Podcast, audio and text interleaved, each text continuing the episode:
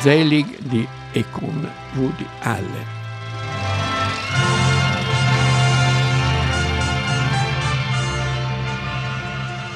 La genialità del film Zelig sta nell'idea che anche certe forme minori del cinema hanno una loro grande dignità, per esempio il documentario, per esempio le attualità cinematografiche, una rivalutazione anche di queste forme. Il film è tutto in bianco e nero, meno i momenti a colori dove siamo nel presente perché vengono intervistate delle personalità di oggi sul fenomeno Zelig, che fingono di aver conosciuto Zelig e di ricordare Zelig, come in tanti film documentari biografici che sono stati sfornati dalla televisione americana da anni e anni. E il bello è che tra le persone intervistate ci sono Bruno Bettelheim, c'è Susan Sontag, c'è Irving Gowe, grande storico, c'è Saul Bello, premio Nobel. In un certo senso è davvero assurdo. Voglio dire, lui aveva questo dono, questa strana caratteristica, e per un po' tutti gli vollero bene, ma poi si stancarono di lui. E allora compì quell'impresa con l'aereo, e tutti gli vollero bene di nuovo. Gli anni venti erano proprio così, ed in fondo, se ci si pensa, è poi cambiata tanto l'American. Non mi pare. E ci sono altri invece immaginari. C'è Scott Fitzgerald, che è lui che per primo analizza il fenomeno Zelig e in una chiave età del jazz, anni 20, il film parte dagli anni 20, poi arriva fino ai nostri tempi, perché Fitzgerald vede in Zelig per l'appunto un prodotto della cultura americana degli anni del primo dopoguerra e prima della grande crisi, l'età del jazz. Siamo nel 1928. L'America, in questo decennio di prosperità senza pari, è impazzita. È l'età del jazz. I ritmi sono sincopati, i costumi sono più rilassati, i liquori meno cari quando si trovano. È un'epoca di eroi di vario genere, di imprese scervellate, di bar clandestini e di feste sfarzosissime. Un tipico party ha luogo nella tenuta di Long Island dei signori Porter Sutton, mecenati appartenenti al bel mondo, Uomini politici e poeti si mescolano al fiorfiore dell'alta società.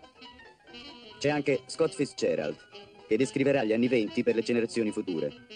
Annota nel suo taccuino qualcosa su un ometto curioso, un certo Leon Selwyn o Zellman, che sembrava proprio un aristocratico e cantava le lodi dei ricchi conversando con la gente bene. Parlava con venerazione di Coolidge e del Partito Repubblicano, il tutto in un raffinatissimo accento bostoniano. Un'ora dopo, scrive Scott Fitzgerald, rimasi di stucco nel vedere quella stessa persona parlare con gli sguatteri. Adesso pretendeva di essere democratico e si esprimeva in un accento rozzo, come fosse uno del popolo. È questa la prima volta che si fa caso a Leonard Zelig. Woody Allen è uno dei fenomeni del cinema degli anni dal 60 in avanti, insomma, un fenomeno strano perché eh, nasce in qualche modo da un modello di comicità da cabaret una comicità di tipo nuovo, molto basata sulle gag verbali, molto di più che non sulle gag visive. Zelig nel 1983 è uno dei film con cui Woody Allen cerca e trova una patente di grande regista molto ambizioso, parte da film, filmetti che piacevano molto, gag rapide, un tipo di comicità che piaceva molto, piaceva molto soprattutto agli intellettuali perché era piena di battutine sugli intellettuali, su, su, quel mondo che loro conoscevano molto bene, diciamo sui fighetti del tempo e anche forse può funzionare anche con i fighetti di oggi. Allen si lancia, diventa un regista importante perché affronta grandi temi e anche in qualche modo si nutre di una cultura molto alta, che è quella ebraica in partenza, quindi Kafka e tutto il resto, ma che è anche quella cinematografica da cui lui ruba tutto quello che può, da Fellini e da Bergman innanzitutto, però anche dai classici, anche dal cinema muto. Era un intellettuale, uno scrittore e regista di film molto colto.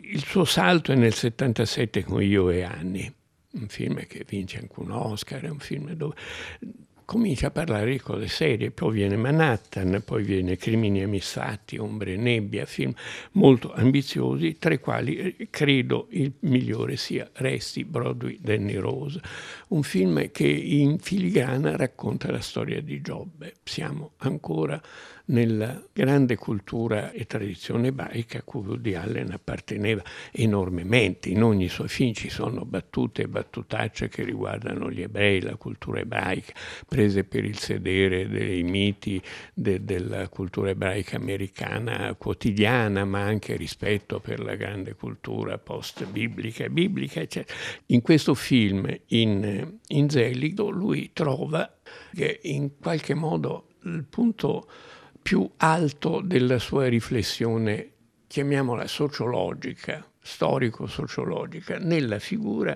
di un signore che non sa chi è, di uno che ha una crisi di personalità, un giovane ebreo che eh, in qualche modo riesce a mimetizzarsi, sta in mezzo ai negri, e diventa negro, sta in mezzo ai cinesi, diventa cinese, ma cambia anche fisicamente, capito? va in un ristorante italiano e diventa un ridicolo parodia dell'italiano, insomma non, non sa chi è e diventa tutto. Affascinata dal fenomeno Zelig, la dottoressa Fletcher organizza una serie di esperimenti ed invita gli scettici colleghi ad osservare. Sotto gli occhi dei medici, Zelig diventa uno psichiatra perfetto. Quando fanno entrare due francesi, Zelig si appropria del loro carattere e parla francese, abbastanza bene. Accanto ad un cinese, comincia ad assumere un aspetto orientale. Leonard Zelig è diventato ovunque l'argomento di conversazione. Non c'è riunione mondana senza la battuta su Zelig ed in un decennio di balli alla moda, una nuova voga travolge la nazione. Tutti danzano il camaleonte.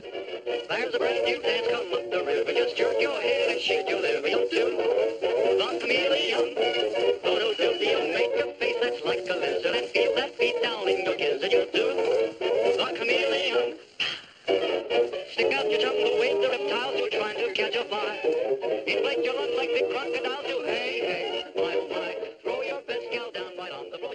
Il punto di partenza del film, questo è curioso, i critici mi pare non l'abbiano mai notato, il punto di partenza e di arrivo quando Mia Farro giovane psichiatra gli fa l'analisi, il punto di partenza è il fatto che lui non era riuscito da ragazzo a leggere Moby Dick e gli altri l'avevano letto e lui faceva una gran figuraccia perché voleva essere come gli altri, però si era fermato, non, non era riuscito ad andare avanti. Alla fine si scopre che lui, ritornato a persona normale, muore infelice perché non è riuscito a finire Moby Dick. Insomma, Melville c'entra qualcosa. Io credo che c'entri in via indiretta perché Melville ha scritto un grande romanzo come dire, più teorico, quindi meno affascinante, che si chiama L'uomo di fiducia. Si svolge sui battelli del Mississippi e il protagonista è una specie di proteo, proteo, non so come si dice in greco, che eh, assume tutte le sembianze che vuole, si modifica continuamente. Ecco, il punto di partenza è quello e il punto di partenza è una certa metafisica come possiamo dire, New England ottocentesca questa volta, sulla quale si aggancia poi la metafisica ebraica di Woody Allen e di Zelig. New York, alcuni mesi dopo. La polizia sta investigando sulla scomparsa di un impiegato di nome Leonard Zelig. Tanto la sua padrona di casa quanto il datore di lavoro ne hanno denunciato la sparizione. Lo descrivono alla polizia come uno strano ometto dal carattere riservato. Soltanto due indizi vengono trovati nell'appartamento di Zelig nel Greenwich Village. Una sua fotografia con Eugene O'Neill ed una in cui appare come Canyon nei pagliacci. In seguito ad un'informazione si viene a sapere che si trova a Chinatown, dove, nel retro di un negozietto cinese, scoprono un orientale dall'aspetto strano, che corrisponde alla descrizione di Leonard Zelig. Insospettiti, i poliziotti cercano di strappargli la maschera. Ma non è una maschera, e scoppia una rissa. Lo portano via di forza al Manhattan Hospital. Nell'ambulanza inveisce e dice parolacce in una lingua che sembra proprio cinese autentico gli mettono la camicia di forza. Quando scende dalla macchina 20 minuti dopo, incredibile a dirsi, non è più cinese, è un bianco. I medici, sconcertati, lo mettono in osservazione al pronto soccorso. Alle 7 del mattino, la dottoressa Eudora Fletcher, psichiatra, fa il suo solito giro di visite. La prima volta che sentii parlare del paziente che avevano portato al pronto soccorso, non notai niente di particolare. Quando lo vidi la prima volta fu un po' strano, lo presi, lo scambiai per un medico. Aveva un contegno così professionale. La storia è molto banale, insomma, lui cambia personalità in continuazione, si identifica con l'ambiente perché è un super conformista, vuole essere come gli altri e in questo genialmente Woody Allen anticipa dei discorsi che partono dalla ribellione delle masse di Ortega e Gasset ma arrivano a Christopher Lasch e alla cultura del narcisismo, cioè non sapere bene chi siamo in questa società dove nulla è più fisso, preciso, non ci sono i contadini, gli operai, eccetera, eccetera, porta a un disagio psichico per cui tutti cercano di essere qualcos'altro l'insoddisfazione li trascina verso forme di alienazione anche di superconformismo. Cercano di essere come tutti, vuol dire come le maggioranze. Non esiste più un gioco minoranza-maggioranza. La minoranza viene in qualche modo schifata. In Francia lo chiamano l'homme caméléon. Diventa il centro d'attrazione dei cabaret parigini. Le sue imprese lo rendono caro anche a molti celebri intellettuali francesi, che vedono in lui un simbolo di ogni cosa. La sua metamorfosi in rabbino è così agghiacciante che alcuni francesi vorrebbero spedirlo alla Cayenne.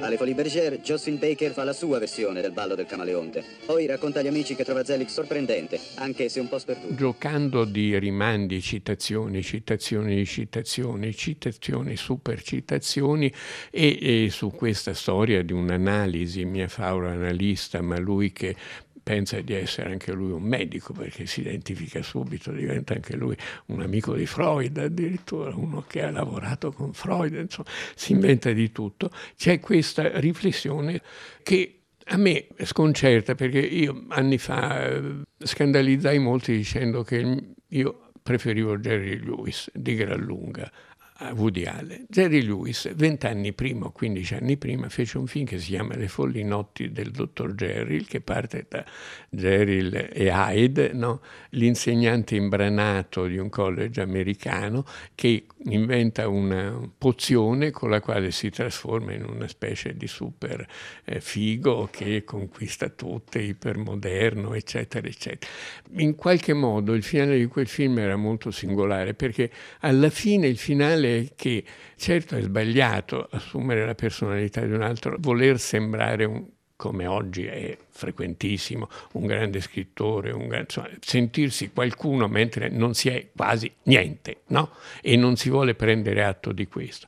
Nel finale del Follinot del dottor Rey, vent'anni prima di Zelig, Lewis è ebreo anche lui, quindi parte anche lui da quel tipo di, di cultura e di inquietudine, ma Lewis alla fine, siccome è un chimico di mestiere, inventa una pillolina che renderà tutti dei super fighi meravigliosi al Dean Martin, perché poi nel film chiaramente eh, Lewis se la prendeva col suo ex socio italiano, di, non ebreo, Dean Martin, che era il belloccio e lui faceva sempre la parte del succube e dell'imbranato. Io non ho potuto fare a meno di notare, stavo proprio qui, che è stupefacente il modo in cui lei ha, ha spinto lassù quegli affari. Ci deve ah. volere un mucchio di pazienza, sì. non è vero? Ed un tantino di muscoli. Oh, sì, certo che lei è...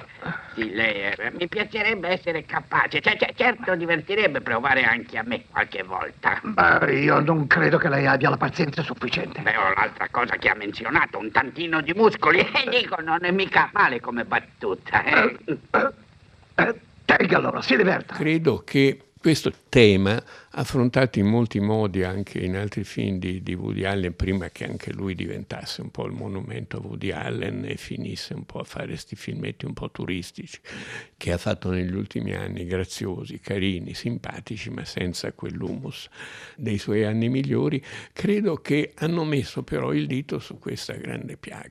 Oltre a Melville, a me mi viene in mente Hawthorne. C'è un racconto di Hawthorne amico di Melville, anche lui New England, meraviglioso, in cui un signore dice alla moglie scendo a comprare le sigarette e sparisce per vent'anni e vent'anni dopo ritorna in casa alla moglie col pacchetto delle sigarette, perso grande, nel grande pozzo della modernità, nel grande pozzo, in quel caso New York, nel grande pozzo di una città in cui tu non puoi più essere te stesso, perché devi essere un pezzo, una pedina di un meccanismo enorme che ti travolge e ti supera.